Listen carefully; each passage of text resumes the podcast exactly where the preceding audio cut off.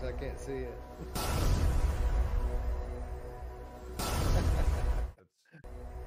All right, yeah, yeah.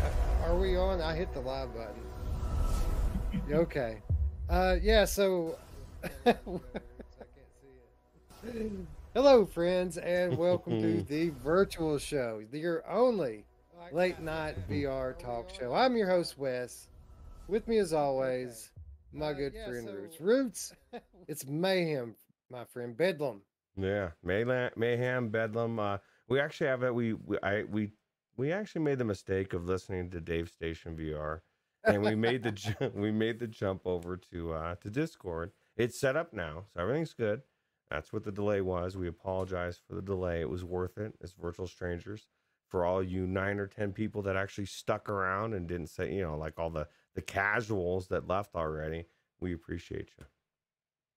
Yeah, so uh, we I do think that the Discord setup is going to be much better, uh, but we have to find a way that I know when the countdown timer ends. Like like you, signaled me that you were switching to the countdown timer, and I guess I could count in my head, but uh, that doesn't really work because when I look at YouTube, uh, there's a delay going on, so I really Mm. don't know when I went live, which is uh, the reason why I went like a deer in the headlights there for a moment. Yeah, absolutely. Well, uh, Wolveraza says yay. Radio Run says you're on. Spry Guy says he made it, and M- Meow the Gamer Cat says yay for us. And Techno Glitch just says hello. Uh, there's Uh, a hello, hello, hello, friends in chat, and uh, I'm glad you stuck around, and you're going to be glad that you stuck around because we have a hell of an episode for you tonight. We're finally going to do it. We're finally going to dump, jump in. We're going to dump in. We're going to dump all over this game. Now we're going to jump in to the topic that people have been asking about uh, the most over the course of the last week, and that is Sniper Elite VR. And uh, you know, it's been a while since we had one of these games, which is a high-profile release that we've been waiting on for a very long time. Uh, so you know, it's kind of a special occasion, and to mark the occasion, we brought in a little bit of help. So joining us right now, live via satellite, uh, from the Oculus Quest 2 community on Facebook. You all know him, Mash Daddy himself, Eric Masher, uh, joining us now. Hello, Hey. Eric. Thanks for uh, joining us. Awesome. Thanks for having me, guys. I appreciate it. hey, Yeah, go. I'm sorry. I'm sorry. It's going to take a minute to get uh, back used to doing a three man show, huh? yeah, yeah, it's definitely uh, definitely a little bit more difficult uh, to just pop in when the other person stops talking, for sure. Anyway, I, I think that um, you know it's justified, right? Because this is a big release, um, and uh, you know a lot of people have a lot of different things to say about this game. So uh, you know, we, we're doing our best here to to represent uh, from all aspects on this game. So like, uh, I know I mainly played on the PC version, but I got some time in on the Quest as well. I, I'm assuming that Roots uh, did much the same of what I did, but Eric uh, is coming from a bit of a different perspective. Uh, Eric, you, you played it on PlayStation VR as well as the the Quest version. Is that correct? I actually played all three. Yeah, I played the, the Oh. PSVR. I played it. Uh, I played it probably like three or four missions on the the, uh, the Rift Store version or the, the Link Store version, and then uh, then I played like five or six missions. eh, Actually, no, seven missions on the Quest. Oh shit. Well, that's great. So, so we should be able to hit this thing from uh, from all sides. And uh, Roots, you know who loves it when you hit it from all sides? My mom! oh yeah, she does, man. She's she so likes dirty.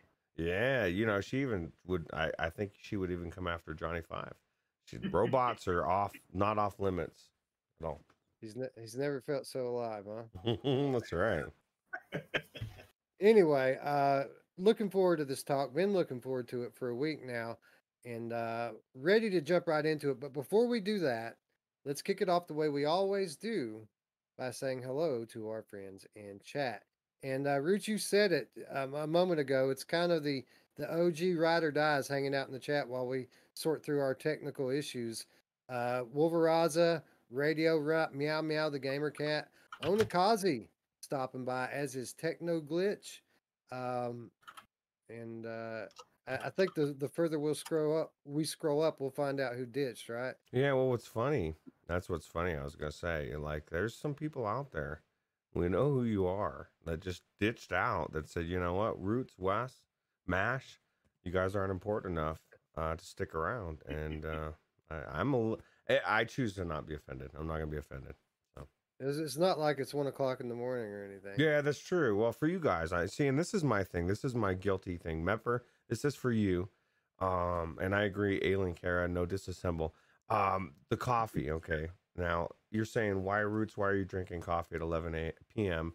Um, yeah, I got the show. I want to, I want to be awake for the show, but I want to be able to not be able to sleep so that I can go back into Returnal. I've got an excuse because I guarantee if I can't sleep, uh, that's what I'll be doing. Uh, or going back between that and Ratchet and Clank, which are both amazing games in their own rights. And um, uh, you know what's funny, Wes? A small thing about Returnal, and you'll get this. Well, I guess you might get it as well, Mash. I was running around Returnal, and I didn't understand why I couldn't get the tether. I couldn't tether because um, I saw a video where the the things for the tethering, so I started noticing them. I don't have the tether yet, bro. I got it on Ratchet and Clank. that game's so similar in a lot of ways, and so I was tethering around, going through these portals, and I I guess I got the games mixed up. So it's crazy. Yeah, so so that's right. A big congratulations are in order for our friend Roots here because he did finally procure his PlayStation 5. Uh and, and you know it's kind of funny the timing of it all because um the day that he got his PlayStation 5, Roots sent me a message to let me know that his graphics card in his computer w- was uh, messed up. Uh, strange timing for your PCVR to go down right when uh, you get your PlayStation 5.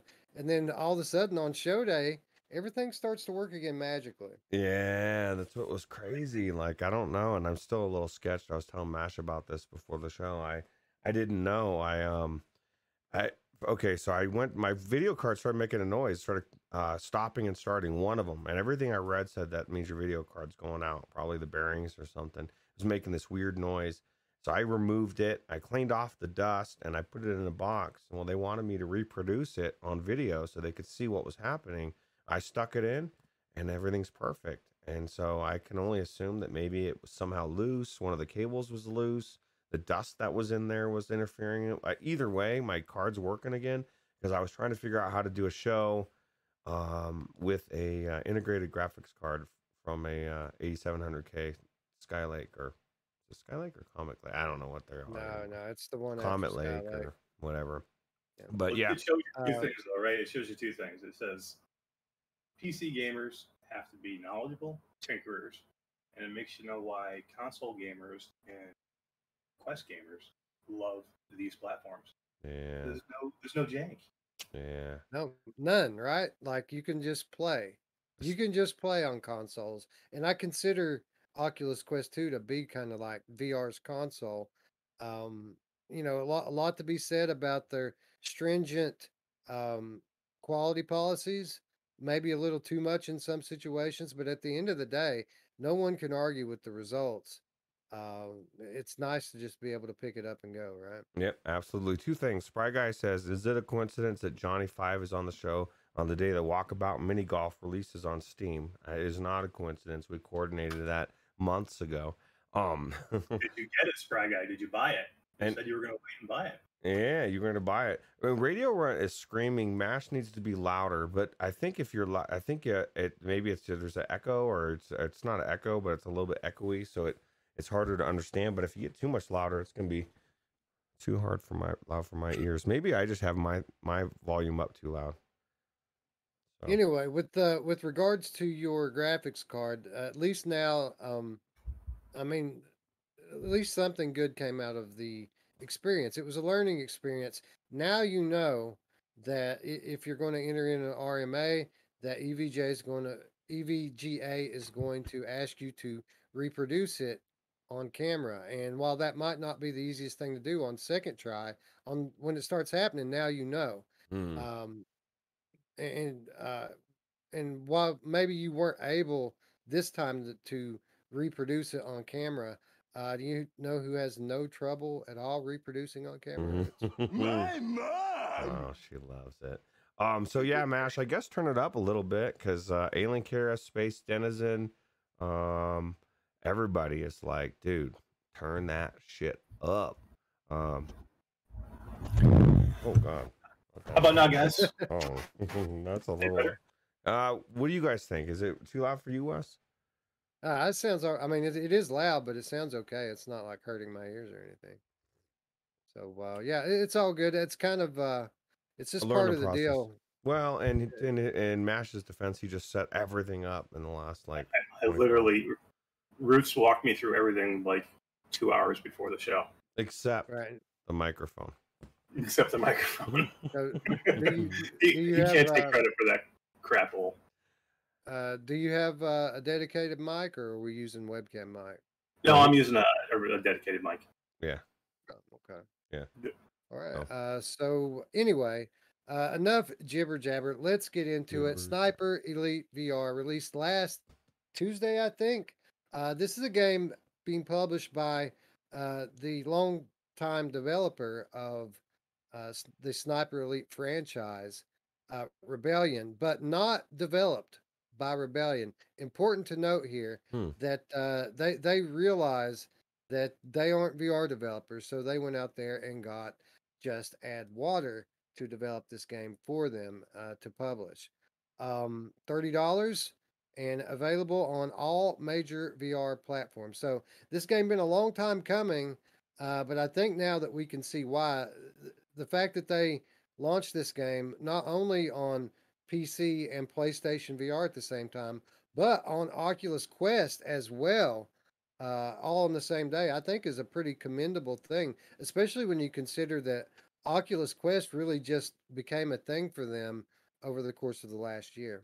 What do you What are your thoughts, Wes? Do you think Do you like that better? Like, uh, wait a little bit, wait a month late. You know, because some there's two different camps, right? Develop some developers will put it out, and you see it even with some of the games coming out soon, um, coming out on Quest, coming out on PS4 or VR. You know, somewhere down the road. You know, um, or would you rather everybody wait for three more months and everybody come out at the same time? Well, generally uh, speaking, these games that that do a, a cross-platform launch uh, generally tend to have more polish on the uh, PC uh, version anyway. It's not for nothing the the extra time that you have to wait. Uh, generally, that just adds polish. And, and had they launched on PC first, and then we had to wait on these other versions, there's not a doubt in my mind that we wouldn't have the polished experience that we have today uh, on day one. So uh, it, doesn't bother me at all. Eric, what do you think about it? Yeah, I mean, I mean, definitely launch all at the same time. I mean, you got to get everybody playing this game. I mean, it just pisses people off too when you do this stuff, you know. So yeah, and and generally it's it's bigger publishers like Rebellion are the ones who can afford to to wait. Generally, when you see people launch and it's scattered among the uh the, the different platforms on different days, generally that's because it's a smaller studio. They need to get some cash flow going, so they go to the PC first because that's the easiest one to publish on. Uh, so yeah, but I, I do think that it's a good idea. Uh, I, I think it's interesting that you know we're seeing this more from single player titles than we're seeing it from multiplayer titles when it would make a lot more sense like the cross platform launch is the only way to go with the multi-platform or with a uh, multiplayer title rather and i'm kind of surprised that we um larcenauts for example wasn't ready to go on playstation vr um y- you know what i'm saying Yeah. yeah, that was that was a big one there. I mean, that was a huge missed opportunity for them. Look at all that player base for PlayStation that you missed out on. I mean, those lobbies would be would be guaranteed they'd be full right now. It's the Yeah. same thing every time, too, man. We say it every time that a multiplayer comes out. We say it needs to do this, this, and this. They don't do any of it, and then we're talking about the same scramble of like, oh, we got to sell it for cheap. We got to try to fill up the lobbies. I, I don't understand what what these developers are doing. It's uh, it's driving me crazy personally. Yeah, uh, Larcenaut specifically made, uh, in my opinion, are making the same mistake that Solaris made uh, when they came and launched as a Oculus exclusive, timed exclusive. Now, uh, you know, people are asking, is it going to be cross plat? Is it not going to support cross platform play? But in my opinion, it might not matter at this point because even if it does, like, uh, nobody's going to be in the lobby by that point. By the time you get everyone uh, situated, everything situated so that everyone can play together, people are going to be done with it because, from what I understand, the lobbies are pretty uh, sparse right now. Yeah, yeah, yeah. Um, I don't. Uh, But anyway, um, uh, while we're on the subject, before, I guess before we dive into Sniper Elite, let me ask you, Eric, uh, do you think it's a possibility at some point in the future, at any point in the future, that we might see some kind of a multiplayer update for Sniper Elite? I mean, you could do it. I mean, I I, I would love to see co-op. I mean, we say that about pretty much every game, but could you imagine having you got if you had a co-op and you had a partner with you, or that partner had to you had to protect him from a sniping position as he moved his way down through the map on the bottom. I mean, that game is perfect for that. Or even if you had a spotter somewhere else that was showing you where to shoot, or you know, uh, you have to distract a guard over on this side so this other guy can get through. I mean, it, this this game is made for co-op. I mean, we don't need any more multiplayer games, really. I mean, look at Medal of Honor. That's a multiplayer game, and nobody's playing that. oh God. Yeah, wh- yeah. When, when I was re- talking about multiplayer, uh, it was specifically co-op was what I was thinking. Mm. Uh, because I agree, I think that this game is uh, perfectly suited for multiplayer. Being it would add new layers to the gameplay. You know, if you were able from your high ground to lay down cover fire as someone else infiltrated, uh, it would uh, it would just be so much fun. Uh, Roots, what about you? Do you think we're going to uh, possibly ever see co-op in this game? Possible. I'd love it. I'd love them to get some of the guns the way they feel a little bit better first, but I, I would love to see co-op. Um, this is my thing. What uh, Mash was just describing, I could see myself totally running through um, down below, and Wes is picking people off and, and protecting me because if it's the other way around, Wes, you're screwed, bro. Because my sniping skills are um it's so difficult to like figure out where they're at and then zoom in. Like I half the time I'm zooming in I'm like looking at the wall next to him and I'm like where's the guy getting shot? you know?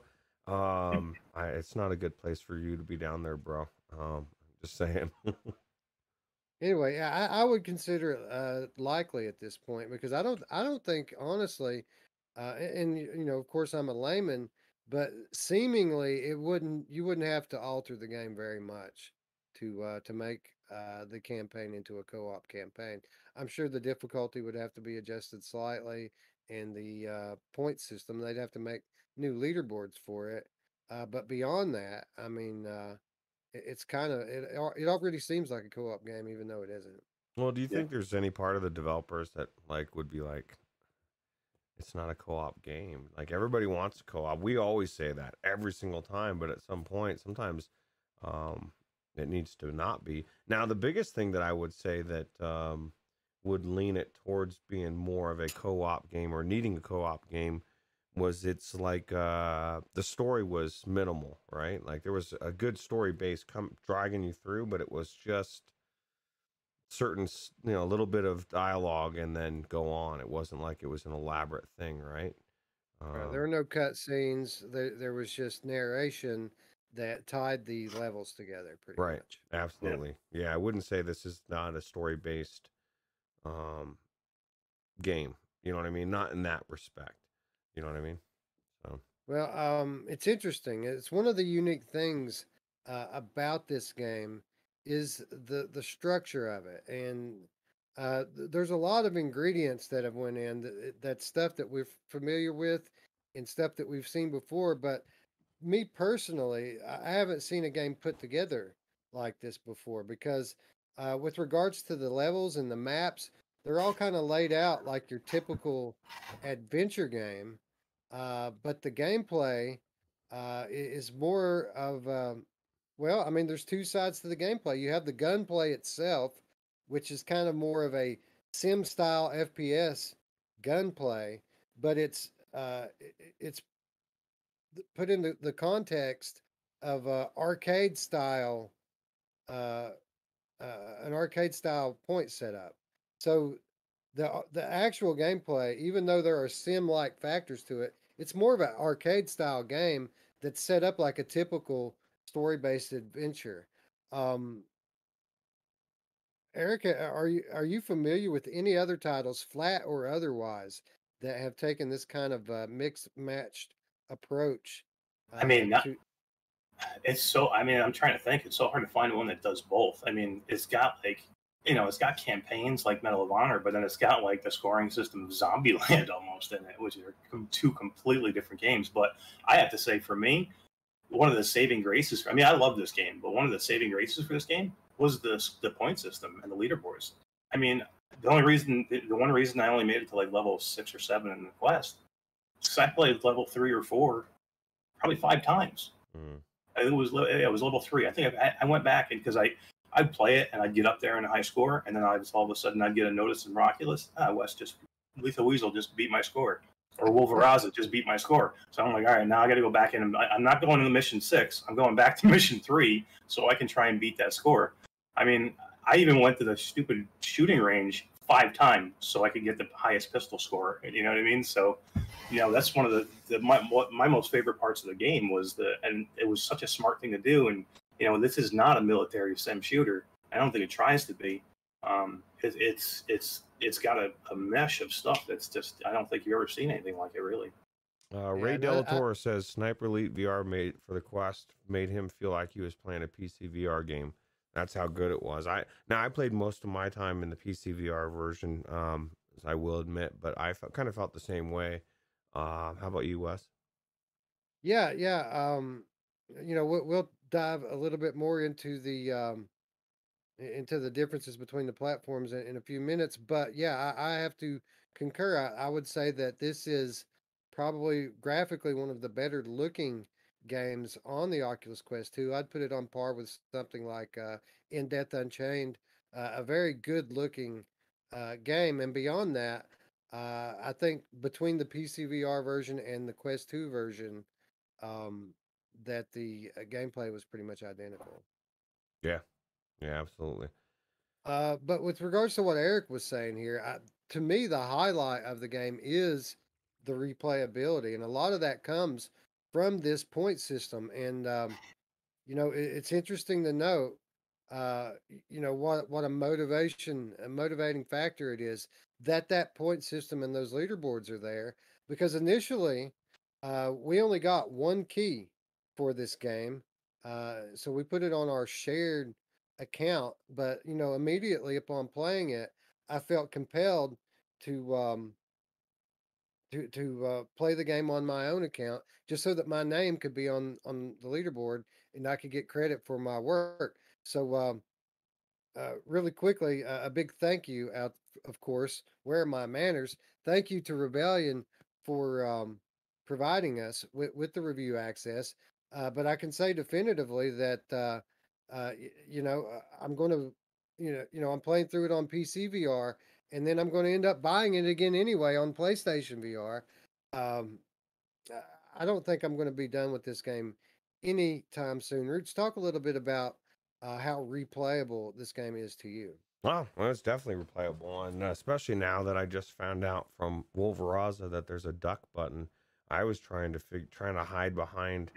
Um, I dude, I got my ass shot up, bro. Like I just I can't tell you how many times I died. I'm getting hit. I'm ducking behind cover. I'm running back out. Um, it, so for me, uh, it's definitely going to be replayable because there's an option there um, that I didn't know. But uh, I don't know. I see, I'm not as big on the uh, the leaderboards. Um, I never have been as far as uh, what's going on.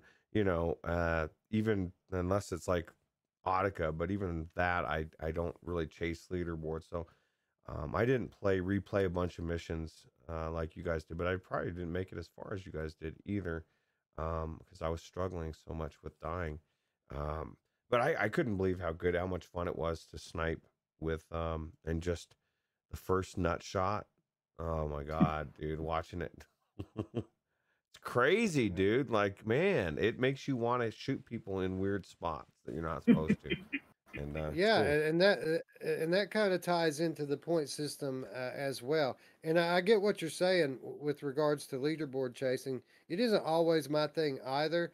Uh, but what I think makes this game unique from other games with leaderboards is um, it isn't just about scoring more points for the leaderboard. The the points uh, that you score with each shot are a reflection of the difficulty of that shot. So, kind of, uh, you know, your score reflects your skill more directly than in a game, say like Crashland or Swarm, where you can really rack the points up just through, uh, j- just through killing a lot of enemies. With this game, it's a, it's about making your shots more difficult and pulling it off, and uh, that that was half the fun for for me. Um, Eric, uh, the point system is, is very nuanced.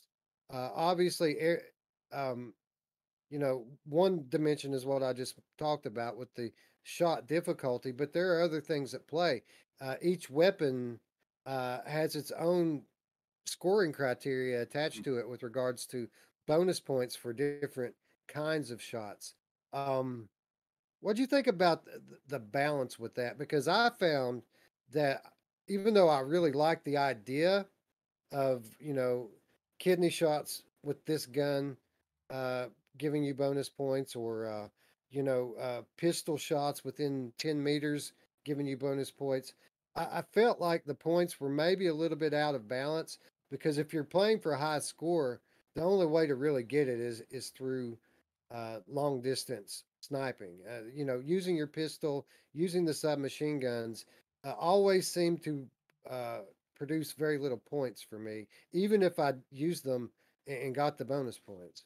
Yeah, and, and th- those weapons are not anywhere half as fun as using the sniper rifle anyway. But but yeah, I mean, I think one of the rifles is uh, a heart shot to give you bonus points for a heart shot, or one of them gives a bonus points for a kidney shot. But I mean, I just wanted to get headshots. I was trying to get, as, you know, I mean, I found myself just wanting to get as many headshots as I can, and uh, and I kept the kill cam on as much as I. I mean, I know you can turn it down or even turn it off, and I just love seeing that kill cam. I mean, I I was never real, real big into the the flat sniper elite, so I know that was in that one. Um, so a lot of people already got to experience that, and they don't really care about it now. But I love that headshot, and I love watching the headshot. Um, X-ray vision is so cool. But yeah, I, I would just rather I would rather either turn that you'd be able to turn that off to where you don't have to do it that way, and they just give you you know usually in a game like that you get where it's points you're getting points for the headshot because it's the hardest shot to get. But if they give you an option to turn that off, I think I, I would rather do it the other way and just get as many headshots as you can. Do you think I- that, that headshot's harder to get than the nut shot? That's pretty damn hard. I had to That was hit that to and bounce off the penis, bro. That was a good shot. yeah, that's always not easy. But I I, th- I like the, the the the way the the point. I, I like the diversity of the point system. I just think it needs to be rebalanced because uh, e- no matter what weapon you use, the typically distance is the main factor in in the scoring, and I don't think that that should be the case if you're holding a shotgun or a pistol or other, some other close range weapon. I think uh, the overall damage should probably count for more than even distance, uh, and distance should be more of a like a multiplier uh, with close range weapons. Yeah, definitely. Uh, Roots, um, you know, you've been a little bit outspoken about, uh, and it's not just you, uh, Wolveraza, some other people uh, with the other weapons uh, besides the sniper rifle. Now, admittedly, this is a game that's built around sniping. Uh, the other weapons are just kind of, um, uh, in most cases, just something you're carrying. You're not going to use very much. But there are levels, uh, indoor levels, close range levels, where sniping isn't really the, um, the the most convenient thing to do. What specifically um, were your problems with the other weapons? Uh, actually, I mean, seeing I, I pretty much tried to use the last time I went in, I tried to use every gun. I actually kind of like this gun right here. Um, it's my go-to machine gun. It's the movement of it. Like the guns seem to fire pretty good. I don't know what Wolveraza's problem was with it. Like even especially the pistol. The pistol to me, I thought at least the one I used was great. It it moved fine. I, I shot it fine. Everything. The machine guns fired fine as well. It was like um, when you're taking the the the gun and you're going back and forth. It was almost like it instead of moving smoothly, it would kind of skip. You could feel like it didn't move smoothly when you moved it around. When you stopped and aimed, it was great. It's just it, you could just I felt like moving the the gun. There was resistance with it. It just didn't feel right. It didn't flow. Um, and you know, for whatever reasons, uh, the other people, like you said, I mean, it, it really it did make me want to force use the um the sniper. Uh, whereas I might have been more inclined to go with the machine gun because I like to aim and spray. So, uh, you know what I mean? So maybe that's the reason for it. I don't know. Did you not notice the same thing? I thought that the shooting was good. It, it felt they felt fine shooting wise. It was just the way they moved around when I moved them around. Yeah, I, I did not uh, notice that. Now, um, uh, to be honest, the submachine guns are probably the, the weapons that I use the least. Uh, and the very first submachine gun that you get is probably my my least favorite of the bunch. It's uh, it, it's very inaccurate and um, it, it's it runs out of ammo way too Mm. quickly. Are you talking about the Uh, but- sideways one? My baby? Yeah, this Yeah. yeah. what? But uh, I, I didn't particularly have a problem with any of the weapons that I use. Any no no major problems. Typically, when the way I use uh, submachine guns is, um, you know, I, I shoot them like I would the sniper rifle. Only I'm using I'm close range without a scope now, and instead of just spraying bullets, uh, I'm using burst fire to to kind of try to limit the uh, the recoil. Uh, so everything kind of worked really well for me. That said, you know, sniper rifle, 90% of, of my usage. Uh, I would say that the silence pistol, probably 5% of my usage.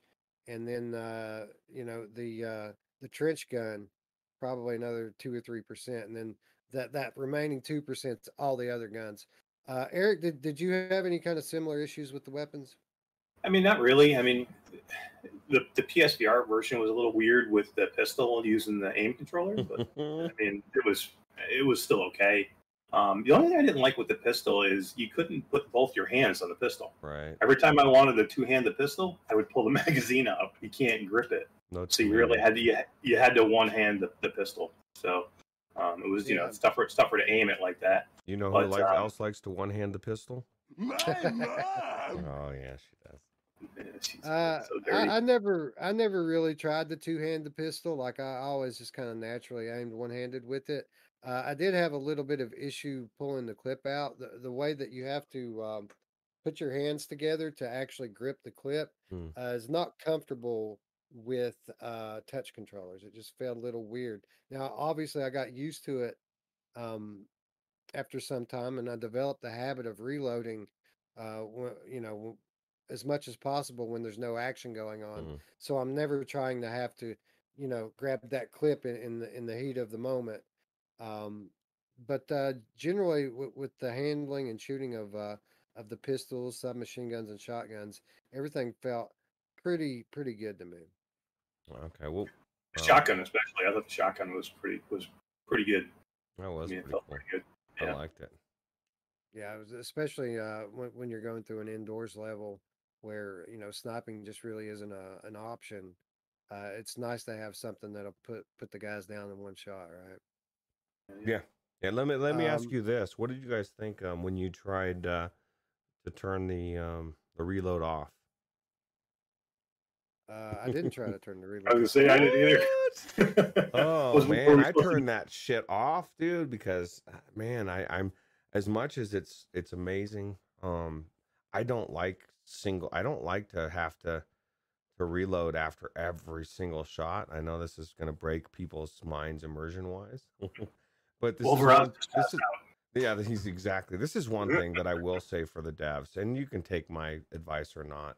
Um, if you're gonna use the auto reload, it's probably better to not have it be visual anymore because watching it do it on its own, it, that is kind of immersion breaking. Just let me have it reloaded. I don't need to see it. You know what I mean? If I'm turning it off, if I'm turning it off to where I don't manually reload it, I don't need to see the reload anymore. Does that make sense? Um, That makes perfect sense. Yeah. Actually, um, they should just have a button press, right? Make it. I mean, you're making the game more arcadey anyway by doing that. You might as well just go full on, right? you don't even push a button; it just does it itself. You're just Oh, you're, really? you're just shooting, and all of a sudden you're watching the thing reload itself. Just kind of that was the one thing that that's one thing that I really didn't like about the PlayStation version is, of course, with the aim controller, you can't you can't manual reload. You have no choice.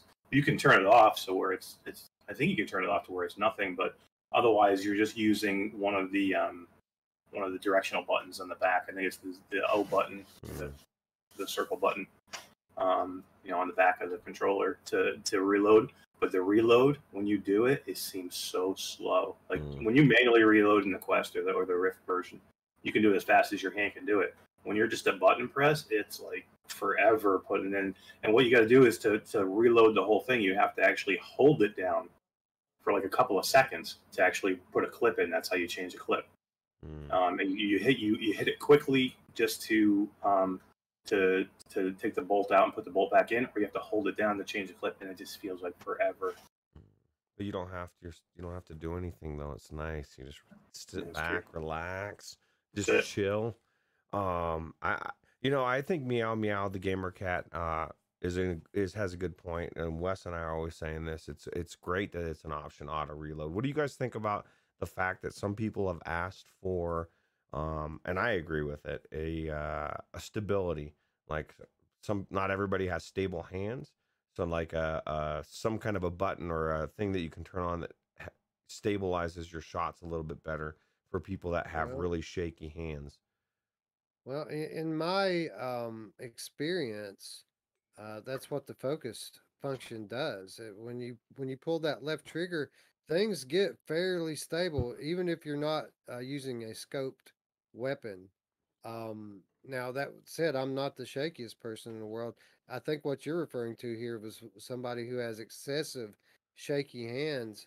Um, well have you ever seen some kind of- somebody when they like they put their hand out like look at my hand it's pretty much stable but there's people's hands that are like they cannot put their hand out straight and and then you put this that they're they're the, just the jitter enough there was quite a few comments that i saw in the uh, reviews of people asking for it that are just saying look man i i know not everybody's this way but um i just want something to stabilize it uh just an option that that gives you extra stabilization for people that maybe they're older or or whatever. Um maybe Um, their michael j fox wants to play the game i'm not going to hold it against him you know Mm. I I think uh, I think that would probably be a good feature to integrate into the easy difficulty level. Uh, maybe maybe have uh, some more auto stabilization on the guns. Eric, Oh. what do you think? GT's saying in the chat that um, there's a, um, uh, scope smoothing for shaky hands in the, uh, in the menu. Oh, please, please, GT, come on. You know all the he's got all the answers. Damn it, I didn't know that. That's actually good. Well, nobody said that in the comments. Maybe they added that, or actually, uh, I'll have to check that out. My hands are pretty stable though. So, so the GT coming through with the knowledge that there actually is this comes through. feature. He always In comes there. through with the knowledge. And Yeah. uh, GT uh, also uh, in the chat says, um, and I lost it here. Pistol reloading is bad. You can't two hand it. Shotgun re- reloading is poor. I like the machine gun personally, but there's only so much they would listen to from me. Uh, the good thing is, is that every bit of feedback I gave has been mentioned Hmm, by other players, which is good. pleases me. that is good. So uh, Yeah. Gamertag doing his part to mold this game into what it is today, and um, uh, you know, uh, a game that I'm I'm rather enjoying. I, again, something that I'm finding to be uh, at least seemingly it's going to be infinitely replayable for me. Like especially if they rebalance the uh, the point system with the other weapons. Uh, I could see myself going back in and just playing this thing over and over and over again forever. Let me ask you this, Wes. What does your daughter think of it? She's had to have tried this by now, right? She has not tried it. She watched me play a little bit today though, and uh, she thinks it looks cool. Oh wow, that's crazy, man. But she she saw that that X-ray cam, which you know Masher said that uh, he didn't turn his down. Uh, I turned mine up. Did you adjust the uh, the frequency of the X-ray cam? I turned it well, I on, mean- but I don't think I turned it up. I saw that you could turn it up. I saw a lot of people complaining. They were like, I don't, you know, I, I played it, you know, they're like, oh, I played it for 20 minutes with it on, and I'm like, I don't need it anymore. I turned it off. I, I think it's one of the better parts of the game. Yeah, it it it allows you to regroup and get ready for um Your next shot, yeah. yeah the next shot. So Well, plus, who really love doesn't want to Really see somebody's jaw explode, right? Like, especially if you're responsible for it. I mean, that just makes you feel cozy and good. I think. Yeah. You know me, I like shooting people in the face. So yeah I, I I love it man I love uh, uh like I, I'm s- I've at this point I've seen hundreds of these kill cams going through skulls it's still not old yet like Mm. it's just Nope. uh it's nice to sit back and admire your work well, you know what? Uh, it's funny, Mash. You say that about you love to shoot people in the face. You know who loves to be shot in the face? My mom. Oh yeah, she does. she's busy tonight. She's very busy. uh anyway let's let's talk a little bit about the uh the different platforms uh and the differences in the game on each platform uh i'd like to note really quickly that i i'm um approaching this game as someone who's new to the series. Uh, I'm pretty sure that Roots can say the same thing that he's never played any of these Sniper Elite games before. Uh, and I think it's important to note whether or not we had, because typically when people are fan uh, are fans of a series and they go into a game, they they generally carry with them some sort of expectations Mhm. and and particularly with VR games, games can be different, and sometimes it doesn't always resonate with longtime fans. Um, Eric, uh, do you have any kind of history with Sniper Elite? I don't. I mean, I, I maybe played a couple of the, the early ones, but I mean, nothing nothing major. I mean, I know there's some guys out there that that follow this whole series, like Will Ferraza. It was one of his favorite games, but I just never got into it flat. Um, but I'm enjoying the heck out of it in VR. I can tell you that.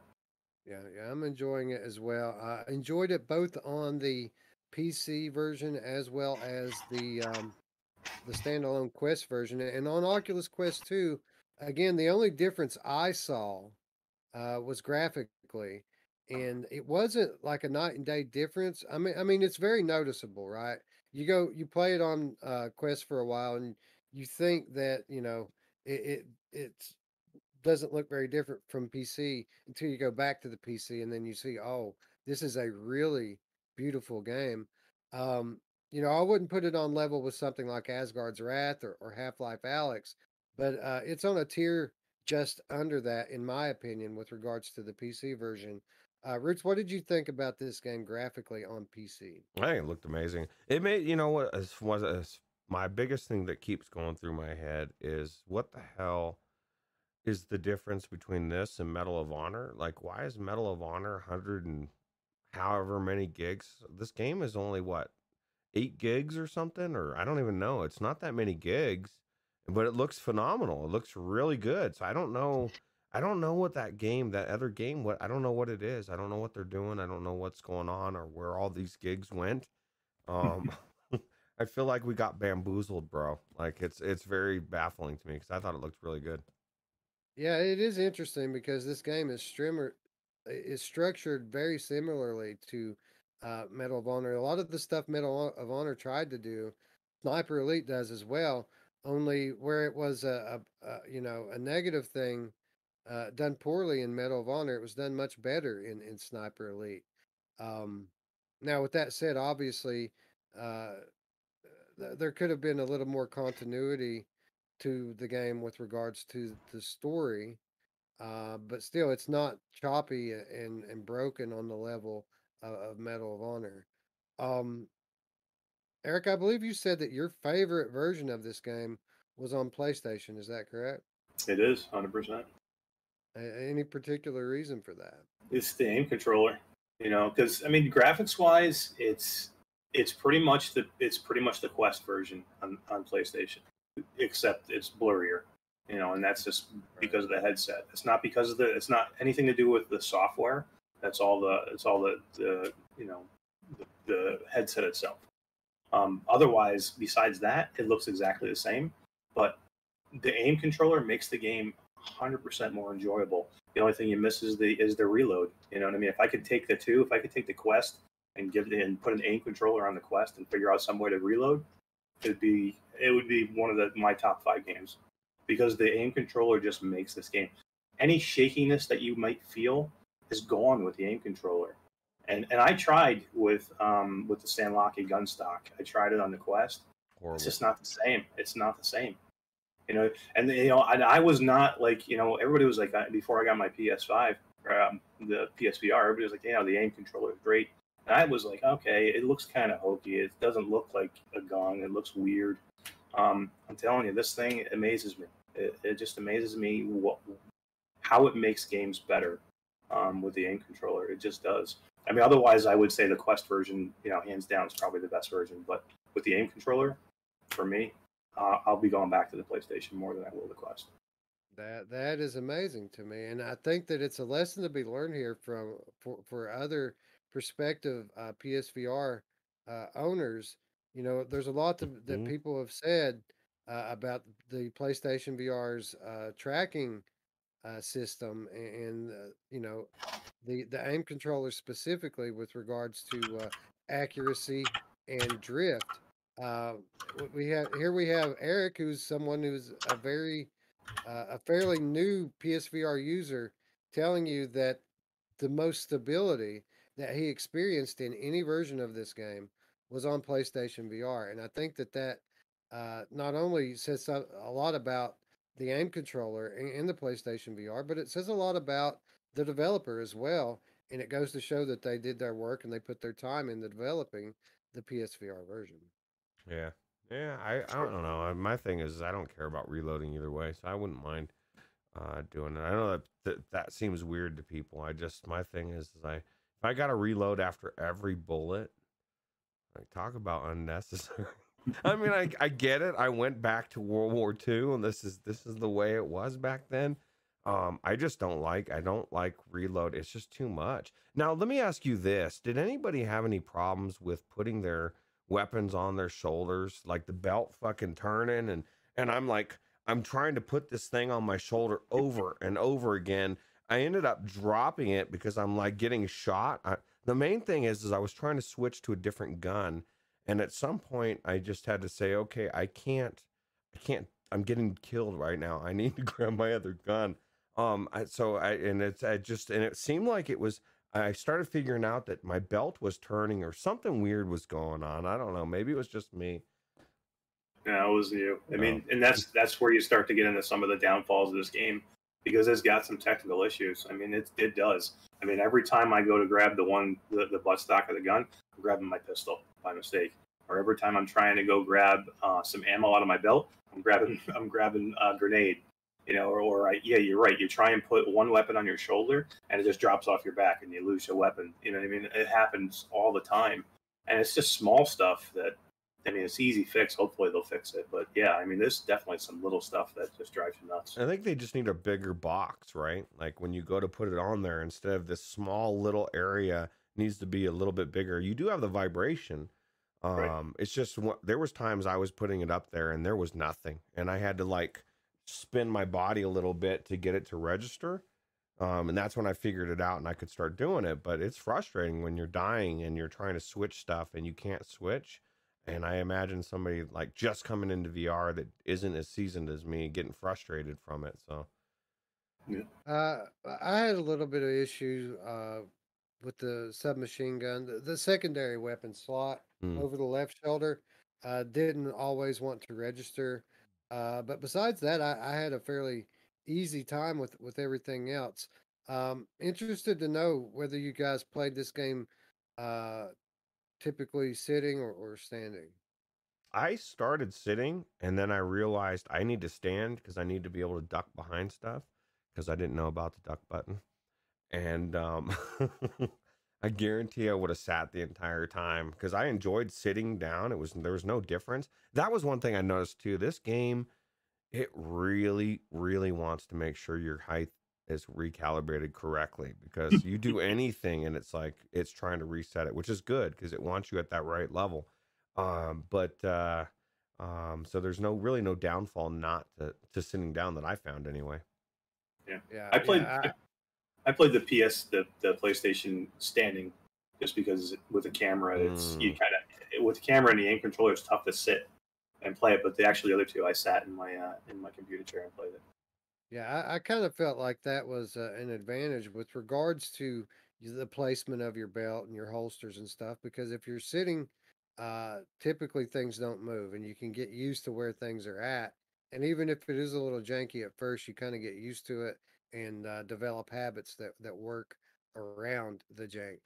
Um, so yeah, I, I played seated 95% of the time. I played a little bit of standing at first, but when I realized that this game can be played comfortably seated, uh, I've I've been seated ever since. Yeah, Wolveraza says he sits for it. He's, he's play he when he goes in, it's a marathon, bro. This is the his favorite game, and uh, he I guess imagine you just get sucked in. Like his is, was his favorite flat game. So that that's I because I came at it from like uh, um you and Mash. I I never played this game series at all, or not much of it. I don't remember, so I don't have any any childhood memories or any nostalgia to it. So Yeah, I, I think that that's uh, a good thing with regards to uh, reviewing it because again, uh, when these franchises that people love so much come into VR, people who who have been longtime fans, you know, they, they develop expectations that they're going to get the flat game, but only in VR. Uh, but that often isn't the case.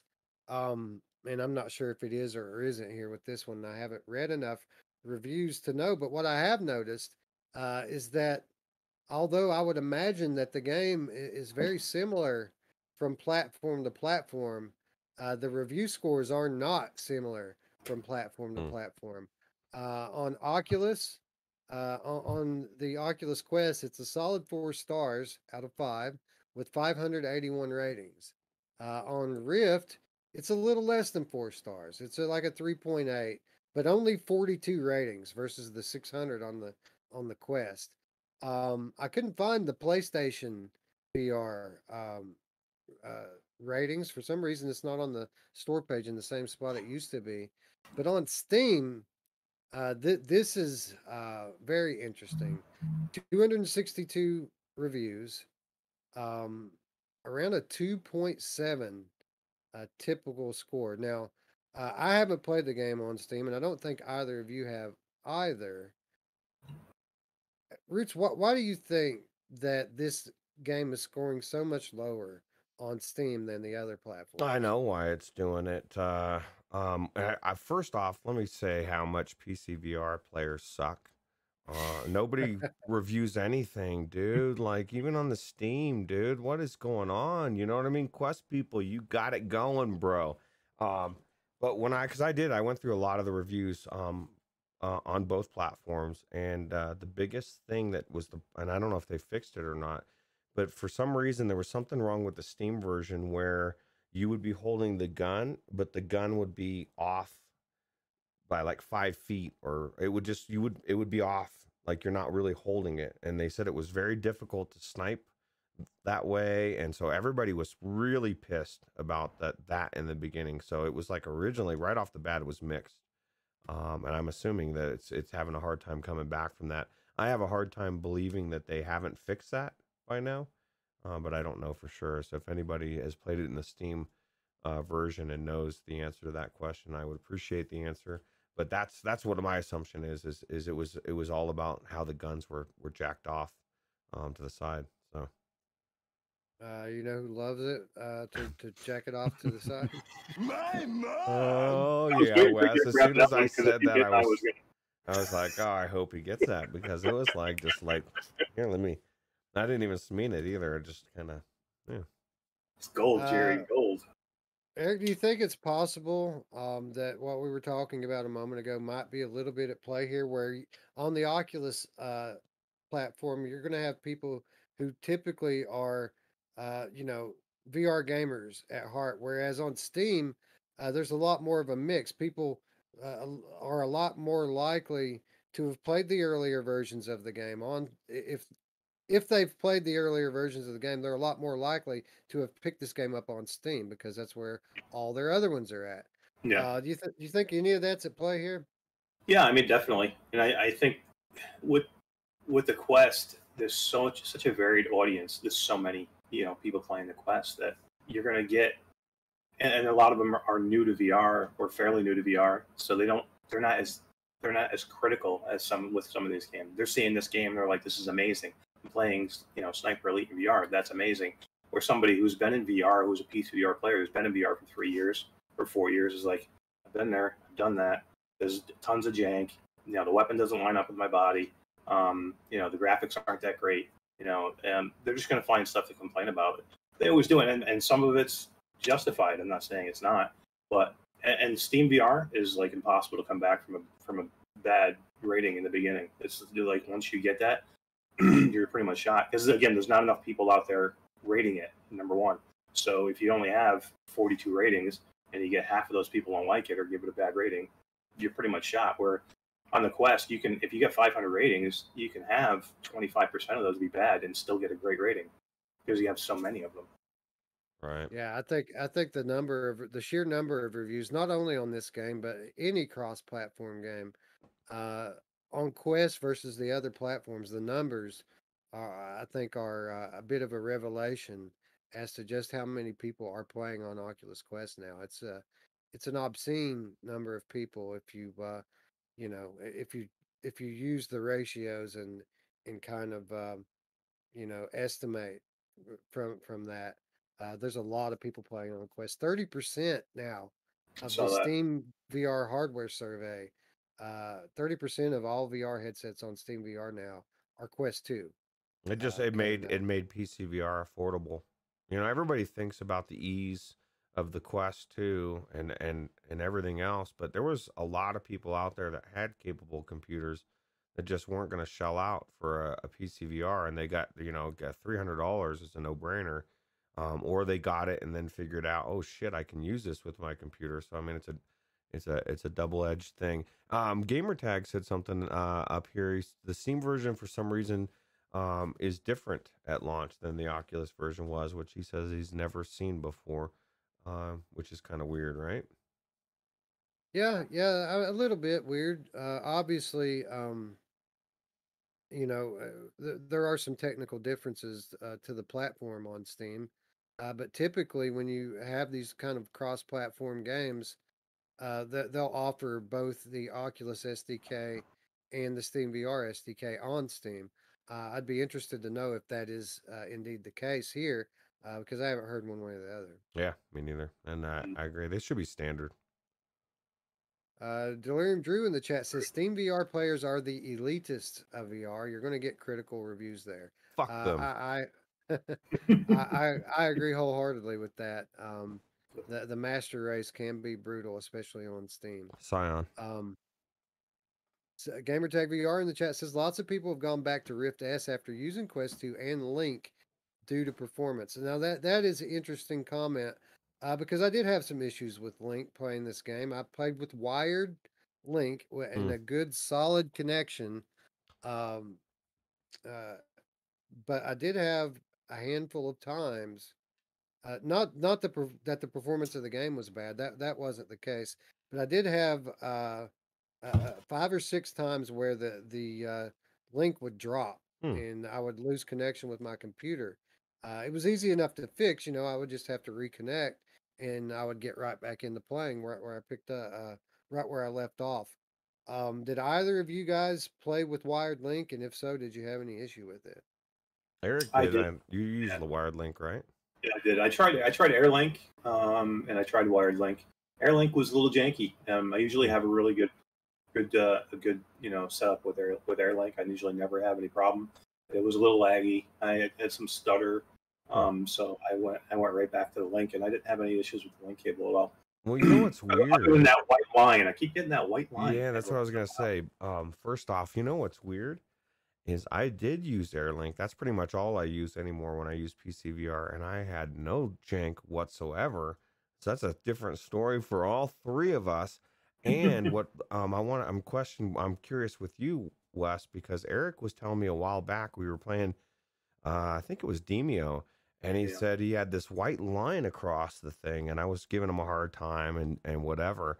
Um, and uh, he was saying, I don't know, man. He restarted his thing, and then um, I got the the line, and it turned out it's there's something with the uh, the wired link that will make the bottom half of your screen kind of faded, and you have to restart it or reconnect. Um, and it's only on the link cable, and it's only happened to me ever, and Eric as well. So I don't know what the deal is. I don't know if you've ever seen that or not. Happened to radio run too. And Radio Run. So that's three of Yeah. us. Yeah, no, I've never seen anything like that. Um, That's no, weird. I guess it's it's notable that I, I I'm not using the uh the official Oculus Link cable, Ooh. but rather I'm Oh, using man. uh, the the Anker cable in tandem with a, a, an amplified extension. So I have an extension cable that comes that connects to my PC, Hmm, but the cable also plugs into the wall and amplifies the signal. okay. Um, so I might it might be a little bit of a different experience for me based on that amplified cable. Okay. Uh, Lincoln Clay throwing the fiver out there says Sniper Elite VR has four and a half stars on PlayStation, although there's only 14 ratings. Wow, what? that is, crazy, dude. You know, you you you uh game cats, go rate this, man. so Well, I, I, the community needs to rate this game, right? well, since they they changed the PlayStation UI, not only in the console but on on the website, uh, it's I would imagine it's not the easiest thing to, to figure out how to do is leave a review Mm. anymore. It's certainly not obvious anymore. What a bummer. Well, Like I couldn't even find the, the the ratings on the website at all. Well, the good news is they don't uh, rely on it for uh, sales at all, right? right, right, right, right. Uh, anyway, um, one other thing I wanted to touch on before we wrap it up here uh, was the scenery in, in the game.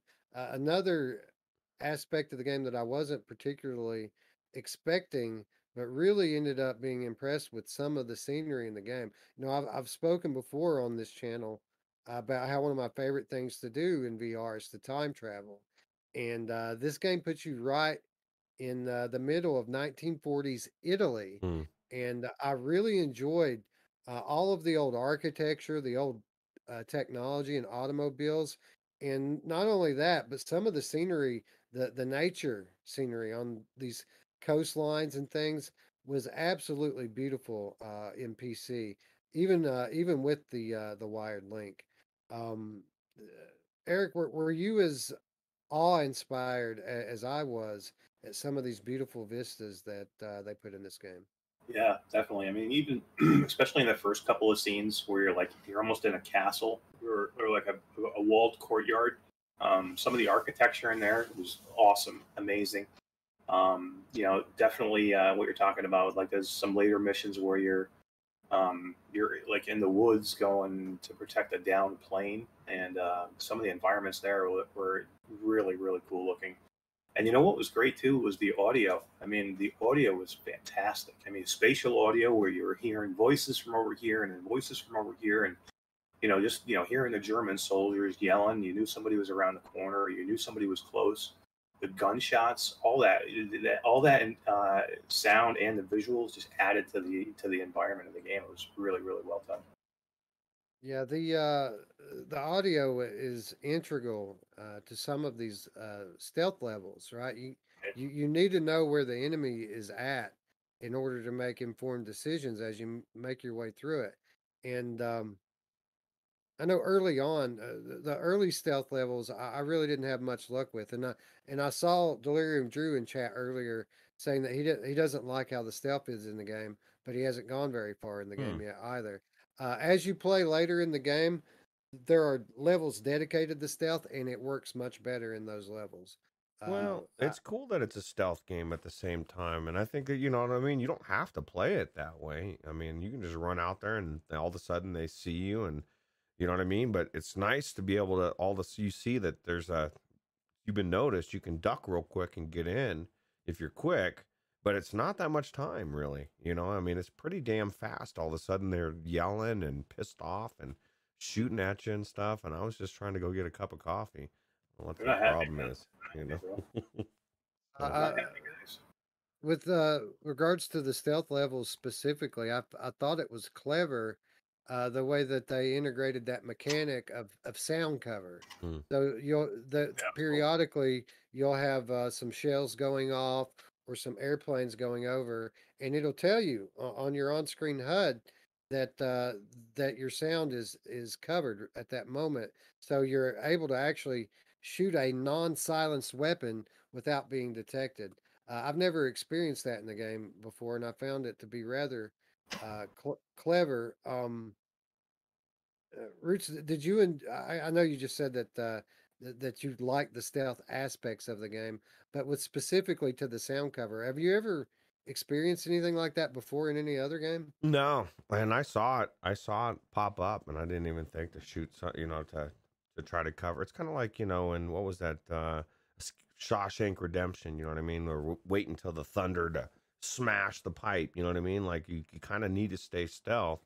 I was all over the place, bro. I don't think there was five seconds where they didn't know where the hell I was, and they were trying to kill me.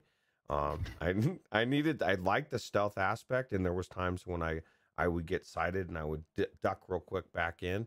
Um, I just like the fact that it was like uh, it, there's so many stealth games. I don't feel like you need to go stealth. This one, man, like if you're not stealth, dude, they're gonna kill you. They're shooting at, at least on the level I was playing at.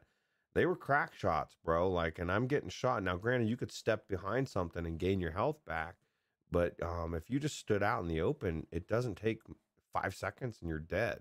So you kind of have to really really do um i felt like i was playing returnal all over again except for i didn't have my dash so And, uh, d- did you try to uh, play the game at all on the hardest difficulty setting? no fuck no man i can't even imagine how hard that did you try it you must have tried that I I did. Eric, did you try it on the hardest way. setting? No way. It is friggin' impossible. Now, with that said, uh, it was only like the second or third time that I had ever played the game when I moved it up to hard. But I, it was so easy on normal. I thought, well, let's see what it's like on hard. Maybe I'll Mhm. just play through it on hard. Nope. Nope. Like shots that you're sure are lined up perfectly somehow miss. And I don't understand it. I don't know why. Uh, but with that said as well, that was before I learned about focus. Hmm. So it may be a little bit easier uh, if you're using the focus ability. they call that the wolveraza level you got to be wolveraza skill to be able to pass that sucker Uh, Delirium Drew VR in chat. My experience with Airlink sort of starts and ends with Beat Saber, though. Link typically is the best performance, but not the best graphics. Um, I have no experience. My experience with Link is that it won't find my computer, and I even did a factory reset a couple of days ago on my Quest. Made sure it was set up the way it needed to be set up Hmm. Specifically, and it still won't find my computer. That's weird. I wonder if it's. I mean, I I don't know. I mean, this is the thing. Is like everybody swears that there's no difference between Wi-Fi six. Maybe it's just a. It's a some. I don't know. Maybe it's just not finding your router. There's got to be something. Something's not right, right? Well, I mean, it's uh, it's it's connecting to the router because it has internet, but just it's not finding the uh, the computer. Hmm. Uh, I, w- one thing someone suggested a while back that I haven't tried yet is changing the channel in my router, uh, because apparently some channels are, are less compatible Hmm. with Airlink than others. Uh, I think maybe that might be the next thing I'll look at if I cared enough to uh, tinker with it, which thus far I haven't really cared enough to uh, put any time into. Well. I'll tell you what. Like I said, even when I hook up, and this is how I usually play PC VR. I play it, and this is gonna drive people like Wolveraza crazy. Um, I play it wirelessly, Airlink, but then I connect the uh, cable to my block for the power. So I'm still connected to the cable. It's just not. It's. I find the Airlink a better stable connection than the the the other link. Um, and uh, I mean, I can still go wireless, and I do if I want to get up and move around. I got my battery, but if I'm sitting here in my chair, what does it matter if I've got a cable going down my arm? I, what I don't understand the the you know what I mean? Like I've got to be fully wireless in my chair, but I'm not getting up and moving. There's no there's no reason to be wireless. It's just bizarre. Right. Uh, Delirium Drew VR in chat. You have to set beta settings in Oculus PC app to Airlink on every time. Yeah, I know. I I did that. it isn't the setup. It's set up correctly. Mm. Uh, it's, it's just not working. Um, Traveling Man three seven seven five. Hold your breath in real life, Wes. Yes, uh, th- this is something that I've practiced since my very first uh, gameplay session in this game, and the reason why is I've many times shot guns in real life, and this is something you do when you're shooting a real gun. You you aim, you hold your breath, and you squeeze the trigger. You don't pull it. You squeeze the trigger. And uh, yeah, I'm using my my real life shooting mechanics in this game, uh, and I think it's a compliment to this game that I feel like I have to do stuff like that. Uh, it just goes to show you how well they did the uh, gunplay with regards to sniping. Uh, Space Dennison says, I've been rocking VD lately. It's great. You know who else um, has been rocking VD? My mom. you know, she Wow, he gets around. I told her to stop. So, Absolutely. So uh, I, think we've pretty thoroughly turned this one over. Uh, I think it's pretty clear where I stand on this game. I'm loving it. Like um, a lot of the problems that other people are siding with that I haven't had problems with. There are a few uh, issues. Uh, again, I, I feel like the uh, the point system for the non-scoped weapons and the close range weapons really, really could use uh, some rebalancing. Uh, I did have a little bit of jank with regards to the uh, to the uh, the holster system and, and things like that. Um, there was something else that uh, I had a moment ago and I lost it. There was something else that uh, I feel this game could have done better and I lost it, man. hmm. Uh, anyway, while, while I'm trying to uh, to to recover this memory, um, Roots, really quickly, uh, thirty bucks, yeah or no? Well, I think it's worth thirty bucks. I mean, it's definitely. Uh, I this is what I was saying in the in the Discord because people were saying, uh, you know, that um, I said that it wasn't worth thirty bucks. No, I I was worried about some of the reviews. I I mean, the the reason why Medal of Honor was such a oh, like what the hell? It was sixty dollars, dude.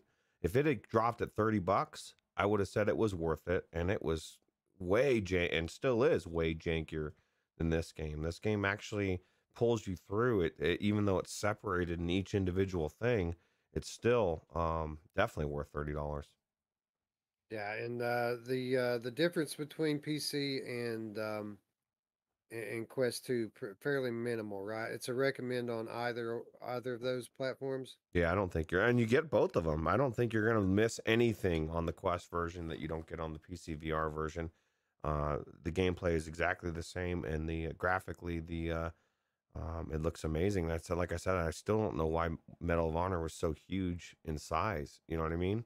I don't get it. Yeah. Um, you know, I still can't remember the the one criticism uh, that I forgot, but I remembered another one while I was trying to think of it. Uh, the way the loadout's set up, it's a bit of a pain in the ass uh, to uh, change your loadout.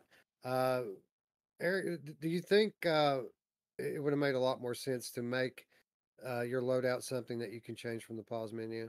Yeah, just do it in the screen. I mean, they try and do it with these baskets. You got to grab the gun, you throw the gun in the basket, and that's your loadout. I mean, just do it in the screen. And they should be able to do it before every level. You know what I mean? I mean, just have a screen before every level, quick screen or a pause screen or whatever it is. You can check your loadout. I mean, I know you they're, they're going to want you to have certain guns for certain levels, but Why can't you just do Right. something like um, Returnal does, or any game like that, or even Orbus VR, where you've got a model of your guy and you drag which guns you want on there, and you Right. s- hit save. Like Eric said, like why do I have to throw it in a basket? Why does that have to be made into VR? Just give me a fucking menu, let me switch it and go.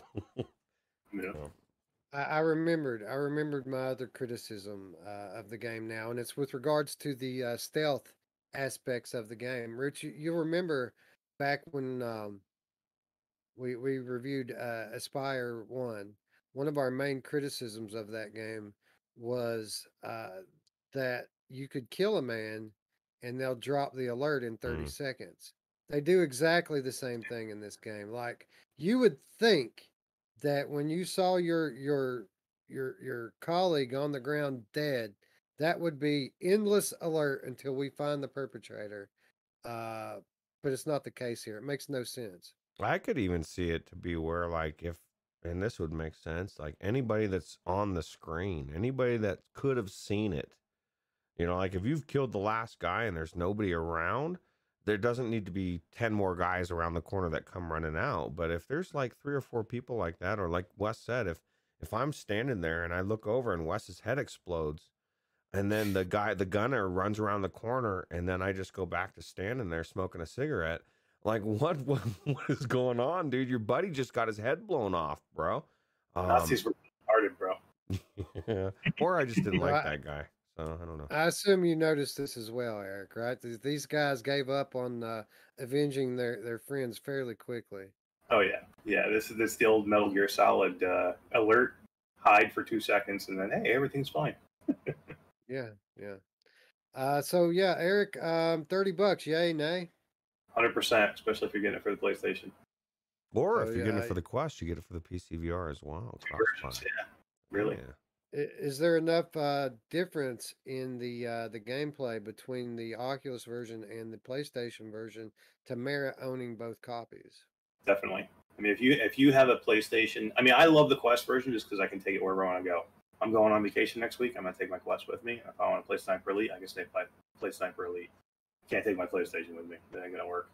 And Um, not not not only that, but I mean, you're saying that the gameplay is the best with the aim controller. So there's your reason to own it on PlayStation. But you also said that uh, it's a pretty much straight port of the Quest version. exactly. Uh, to me, my favorite version has been the PC version, having not played PlayStation. Uh, but it was worth it to me to to to cable up and and play that version just because of those beautiful vistas and things we were talking about. This is a beautiful game on PC, and uh, I think that you may be right. This may be one of those rare cases where it might actually make sense to uh, to own two copies of the game. Now, obviously, most people aren't going to go drop 30 bucks twice but uh, if you if you buy it on your favorite platform first for 30 and then say three months from now you see this on sale for 20 bucks uh, Right. you might want to consider picking it up Yeah, dude, we just had a uh, an infamous, less seen lately gamer chick come into the uh, chat. How you doing, gamer chick? she's uh she's been hard at work She's uh, been busy. You know who else has been busy? My mom. Oh mom! yeah, she has. All night long, she's been busy. anyway it's uh it's good to see you at this late hour tiffany thanks for uh stopping by Yeah, absolutely. Uh, Delirium Drew can't wait to dance in Synth Riders after Aftershocks. Yeah, man. Um, we we just got the uh the latest DLC from uh, Synth Riders. Haven't had a chance to check it out yet, but I know that there's a new experience in there. Caravan Uh, Palace. Yeah, that's that's my favorite thing to uh my favorite thing about Synth Riders are the experiences. So uh, I'm looking forward to checking that one out. Yeah, absolutely. All right. well, Anyway, I think it's a a- it's a stiff recommend from all three of us here, regardless of platform. Uh, is it a perfect game by any means? No, no, it is not. There are certainly uh, room. There's certainly room for improvement, no matter which platform you're playing on. Okay. But regardless of that, none of it seemed to get a, get in the way of us having a very good time with this game. And uh, again, with me, it's uh, uh, I, I'm friggin' obsessed with it right now. I can't put it down. Root said it. Um, he said it recently on our other channel. You know when it when or on our other show rather. You know when a game's good when you spend all day thinking about wanting to play it. Hmm. And Sniper Elite for me is one of those games. Yeah, absolutely. I, I think of everything in Returnal uh, these days. That game is just so freaking hard. Probably the hardest game I've ever seen. It's crazy. I just I just think there's just too much to play right now. Yeah. I got way too much to play. I got my wheel. I got my PlayStation Five. I got Sniper Elite. I need I need to quit my job. Yeah, That's what I need. Yeah, to Quit my job. no more that's vacations. Is my wife watching? yeah, if she's watching, uh, he he's not going to quit his job. Yeah, there there's so much you know coming in VR right now. It's an exciting time to be a, V- a VR content creator because of all the games that are that are uh, starting to drop now. I mean, uh, and, and you know, just at any moment, the ones that don't have release dates could drop in your lap. You know what I mean? yeah, yeah, any day now. I mean, yeah, you know, Oculus has got something planned. They're they're gonna they're gonna hammer. They're gonna hit something. They always do, and you know, with VR, it's like it just drops. It's not like PlayStation where they do you know state of plays once a month or once every couple of months. I mean, I mean, the stuff that we know Oculus is working on is incredible. I mean, with with Resident Evil, the two Ubisoft titles, and Lone Echo 2, Right. I mean, that's enough, right? Yeah. Short circuit in VR. Johnny Five. Anyway, 25. uh, speaking of Oculus exclusives, Sniper Elite, not the only thing we had time to check out this week. We also carved out a little piece of time for an animated short film called Madrid Noir. Uh, big thank you to Madrid Noir for providing uh, Roots and I, assume Eric as well with uh, review. Yes. Thank you guys. I appreciate it. Uh, anyway, uh, you know, we, we pride ourselves in focusing mainly on games on this channel, but it is a hobby. I like to satisfy some of the other creative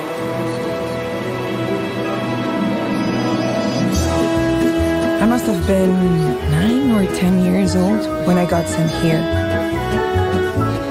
I couldn't wait to get out there and investigate my first real case.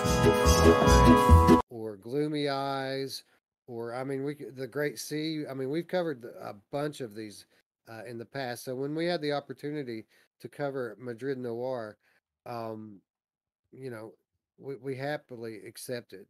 Um, Roots, I, I'll start with you. I guess my my first impression of this, um, the one thing that I knew going into it before I even put the headset on that really endeared me to this is the length of it. This is about a 40 to 45 minute uh, experience, and that is not typical normally of these kinds of experiences. In No.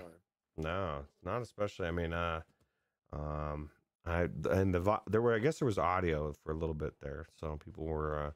I, I we woke people up, Wes. Wake up! You were asleep. You were starting to fall asleep. Now the trailer woke you up. Um, yeah, no, I this is the biggest thing, and I told you and Eric this before the show. Whenever I go into something like this, I kind of have a litmus test where I'll go in, and my biggest thing is I look at through the lens of um, future releases of movies, cartoon movies, especially Pixar or whatever. And uh, this is like the closest thing I've ever seen um, to anything like that so far. Was uh, super amazing, and it's not on loop for some reason. And uh, but yeah, I, I really enjoyed. Um, I enjoyed it. It was. It seemed like the acting was really good as well. What do you guys think about the acting? Yeah, I Yeah, thought uh, it was, I, I thought it was fantastic. I thought it was really well done. Yeah, yeah, I liked. Uh, I thought the the acting was solid in it, and the, the story in particular uh, stuck out to me as something that was fairly unique and a uh, uh, a nice a nice tale uh, from for one of these types of experiences. Yeah. Um.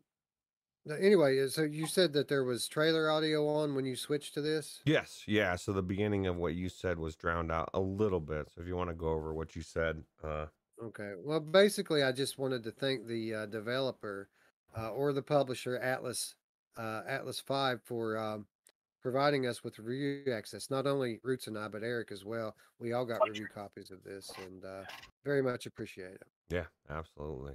Thank you. Uh, but anyway, uh, yeah, I, I think that the um, the voice acting was solid. The story was very good, but I think my my favorite thing uh, about Madrid Noir uh, were the environments. Like uh, th- this game takes you through a lot of scenes as the narrator tells the story, and uh, the 3D-ness of it was overwhelming, and uh, it was just cool. It was cool to uh, to jump around through these various places. It was a very strong sense of presence uh, for me. Did you experience this at all, Roots? Yeah, yeah, absolutely. And what I thought was kind of cool too is um this is one of those games that uh kind of like Wolves in the Walls. It's um it's 360. So it uh, the things the story's moving around. You're you're one minute you're facing this way, then you're that way. So like if you stood in one direction and just watched, you're gonna miss most of what's going on because it's moving around. Uh, so I kind of thought it was kind of cool. Um, kind of brought broke up the monotony, right? Um, of 2021 where people's attention span are not typically there anymore. So uh, I thought it was really cool. Yeah, I, I I like the 360ness of it. You're right; it's absolutely all around you. It isn't on a screen at all. Um, I started to try to uh, experience it in a chair, and quickly found that I had to stand up to uh, to enjoy it, which was a bit awkward because this is um, it's interactive, right? It's not just a story playing out before your eyes, but there uh, you interact with the environments. There are items that you use in the game: a flashlight, a camera. Uh, so you know, uh, having my uh, guardian turned off and then getting out of my chair and standing up, uh, I found myself bumping uh, a lot of stuff trying to use the items. Uh, Eric, w- would you have liked to have seen a a turn a turn feature enabled in this game? So people who are are less inclined to want to stand can enjoy it the same as everyone else. Yeah, I mean, I I, uh, I, I did play it mainly standing, um, and I did not play it, but experience it. But I did try sitting in my my uh, computer chair and swiveling, you know, spinning around. And it, it does work. It just you're too low to grab some objects. That's the problem. So if they had a seated mode, you could still spin around in your chair and catch all the scenes. Um, and you would be low enough to grab, you know, whatever you need to grab the light, the flashlight, the the camera, whatever. And what uh, and what did you what did you think about the interactivity of this? Did it e- en- enhance your experience at all, or do you think it was more of just like a, a a gimmick?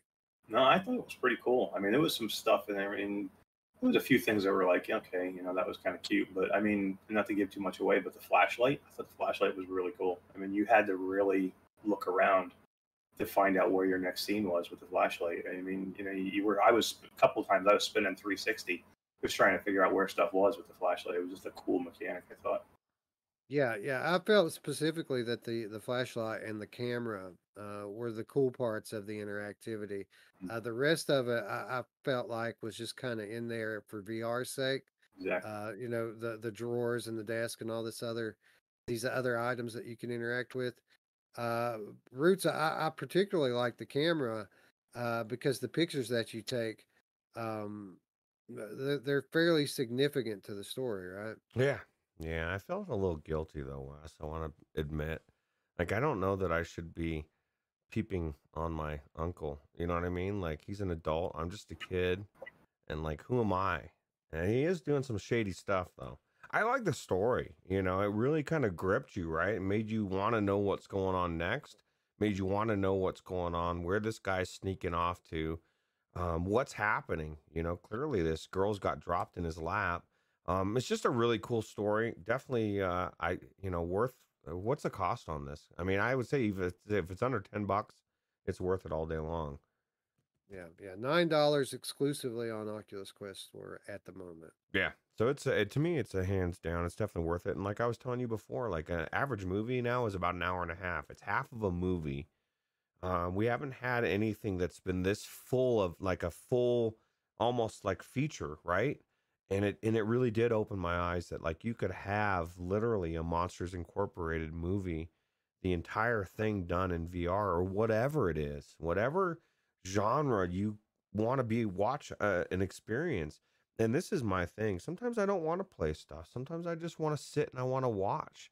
And even like, you know, like even though there's a, some interactions with the flashlight, like Eric was saying, it's so cool that it immerse it makes you pulls you into the story even more. Uh, so I thought it was really cool.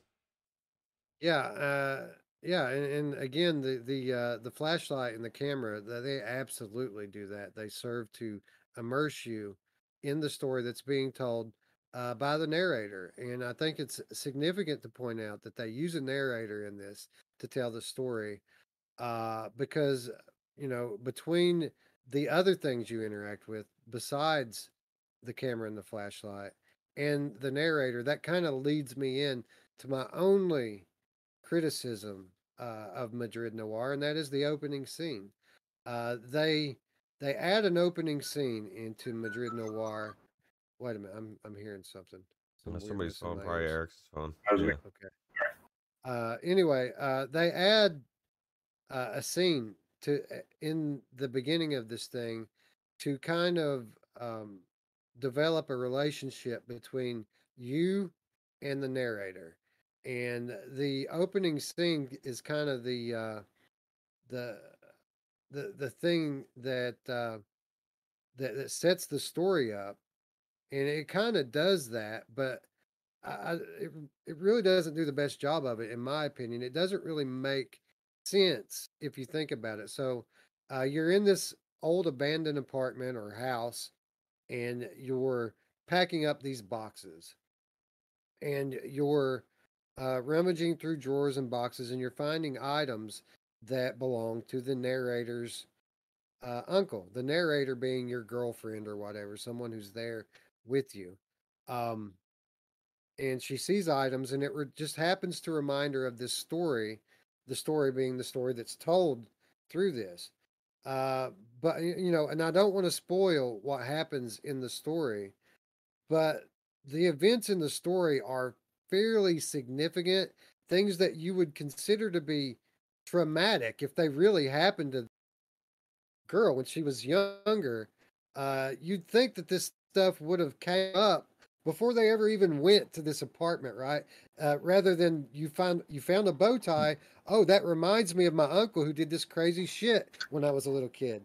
Uh, that really didn't make much sense to me. It seemed a bit contrived, um, and I really I could have done without it. I think you just don't like bow ties. Like that's that's what I think.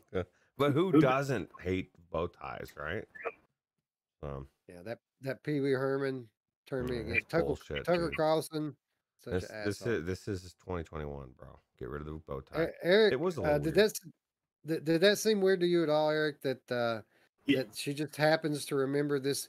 uh, Well, maybe I guess I, I didn't think of it this way, but maybe she was uh, she was compartmentalizing mentally, right? Maybe she had Suppressing, suppressing memories, maybe. yeah sup- suppressing these memories, and then uh, the bow tie just happened to bring it back. Man. Yeah, I, I was confused as to who I was, who I was to her in the first place. I thought maybe it was her fiance and her, or her boyfriend or or whatever. But then later, you know, she said she wasn't going to get married, and, but you were still there. So I was confused as to as to who I actually was in the story. Butler. Um, Yeah, You're the butler. and, and, ha- maybe yeah, you were and ha- I don't know. I, I I don't. I never really got that part. I didn't flesh that out at all. A- And again, uh, I don't want. I want to be very careful here not to Yeah. spoil the story. Uh, but I, I found uh, the method of revelation at the end to be a little strange too, like a little far fetched. That uh, that so much was left to chance by the uncle. Like, hope you find this. You know what I mean? Uh, seemed a little weird he to knew that- what he was doing. He's very calculated, bro. Right. And that dog, man, that dog has the longest life of any dog I've ever seen. Well, not only that, but it wears glasses and a hat. So I'm thinking maybe it's imaginary. Your dog doesn't wear glasses and a hat. Yeah, my- I'm weird like that, right? Uh, anyway, uh, it, you know, my criticisms are, are mostly nitpicking. They didn't take away from the overall experience at all. Uh, and I found the story to be very creative and the way that it was told to be very immersive. So I agree with Roots here. Uh, I think $9 is a more than fair price for this. And uh, I do recommend it for those of you who enjoy being told a story in VR. Uh, Eric, uh, what, what's your verdict with it here? I was going to ask you, put it up, put it up against Wolves in the Walls. What do you think? Uh, I think Wolves in the Walls is probably the, the best example of this type of media uh, in VR. I, I still am a little bit partial to Wolves in the Wall.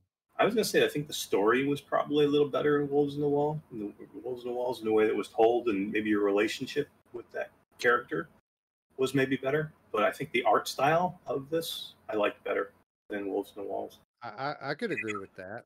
Yeah. You know, you know what what I liked about Wolves in the Walls was that uh, relationship and the way they establish it uh, in the early act.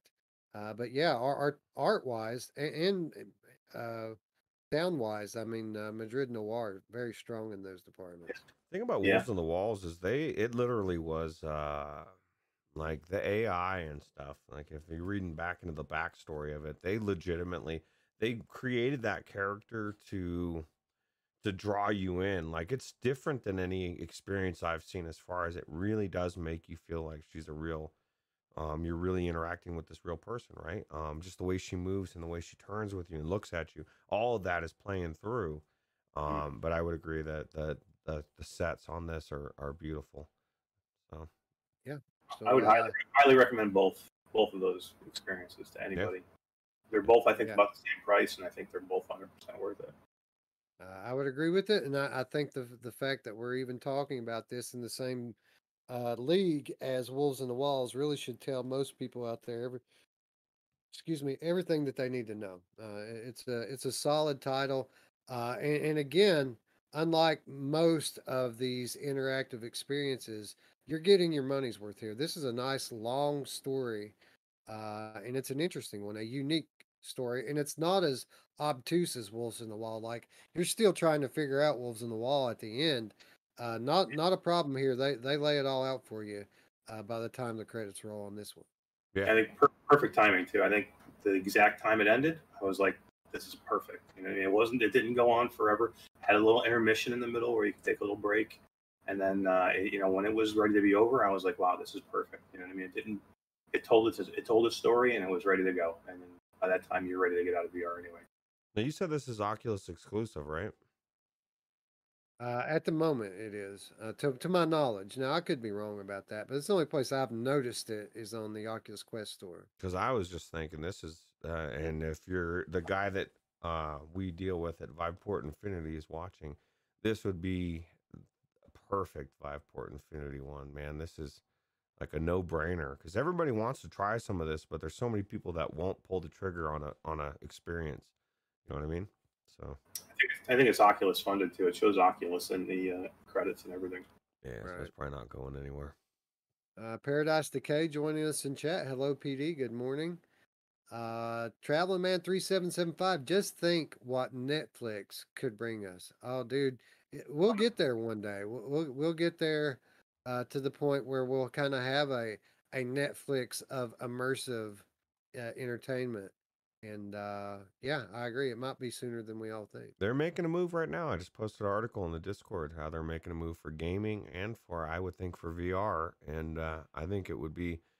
I predict um, somebody's going to make the move. If it's not Xbox, I mean Xbox. If it's not them, um, it'll be somebody else, but Netflix. But it's uh, for streaming PC VR, like for people that don't can't afford a gaming computer, being able to to use these um, these PCs VR, these PCs that are remote, right? Being able to use PC VR through your wireless connection without a computer through a, a ten dollar a month fee or whatever it is. If you could do, I mean, think about that. You don't even need to own a PC anymore. You can do it remotely. Right. So Awesome, awesome. Well, for Uh, well, for uh, Telltale games, the uh, Walking Dead games. That can you imagine doing that? That would be perfect for this. that would be absolutely. Well, I mean, like, um, I think uh, Saints and Sinners is kind of a good example of that because they they play out uh, in they, they share a lot of structural similarity to the Telltale games. It's just uh, you know they incorporate so much more on top of of that base, right? Yeah, absolutely. Uh, that that's why uh, Saints and Sinners is one of one of a handful of games in VR that has the kind of depth that that Roots often talks about with uh, flat games and how there aren't enough VR games that have that kind of depth that that uh, are are just going on so many different levels. Uh, Saints and Sinners just happens to be uh, one of those masterpieces that uh, really does have a lot of depth to it. Absolutely. Uh, PD wants to know if we've talked about the new realistic kayaking game. I don't. We have not. I didn't even know there was a realistic kayaking. Can I shoot a gun while I'm kayaking? Because I've already done that in VR. Um, I didn't know there was No. a kayaking game. No, we we've talked about uh, VR whitewater rafting, Mm. which was a uh, a bit of a, a clusterfuck to be honest. But uh, no, I, I did notice your video on it, but with a pretty thorough dissection of Sniper Elite VR, and I'd be interested to know, PD, what you thought uh, about Sniper Elite VR. Did you try it on uh, on on PlayStation as well as Oculus, or or only on Oculus? And uh, what did you think about the game overall? And uh, while we wait on the latency uh, to to reach PD here, uh, I think that's going to wrap up our show for the week. Um, uh, this week, and uh, Eric, I, I guess I, I should thank you. Thanks for coming on and Yeah. uh, Oh, staying up late to uh, to help us promote these uh, games. Yeah, thank you guys for having me. I always Yeah. have a blast hanging out with you guys. Yeah, it's almost what uh 3 a.m. for you guys. Yeah, it's good. Uh, yeah, two thirty. bro. Yeah. Uh, so yeah, Eric again. Uh, Eric again is from the uh, the Oculus Quest Two Facebook community. I'll put the link for the community in the description below. I'm sure most of you uh, are on Facebook, whether you like it or not. Whether you like it or not, you got to be right. Yeah. You got to be if you want to have a Quest Two. So uh, we'll we'll, uh, we'll link that up in the description down below. Um, if you guys like the video, be sure to give it a thumbs up. If you're new to the channel, click the big red button, click the bell so that you can stay up with all of our content. And there's lots of good stuff coming. Roots, I mean, what do we have lined up? We have Synth Riders lined up. We have Yuki lined up.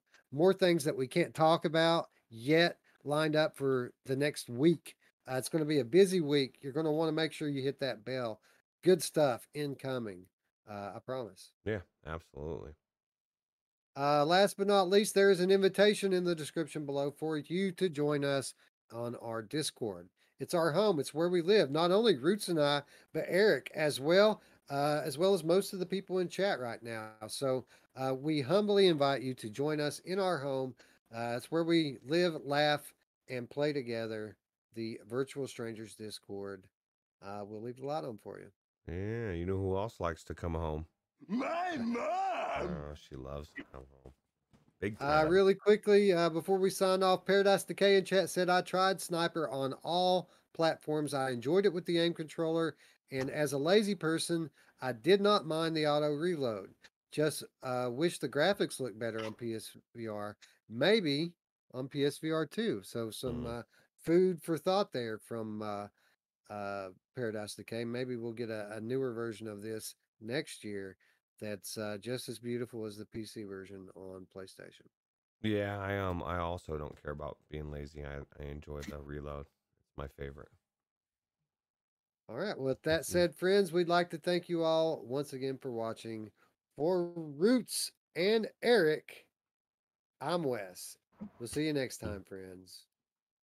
Bye now. Ah, take it easy. See you later.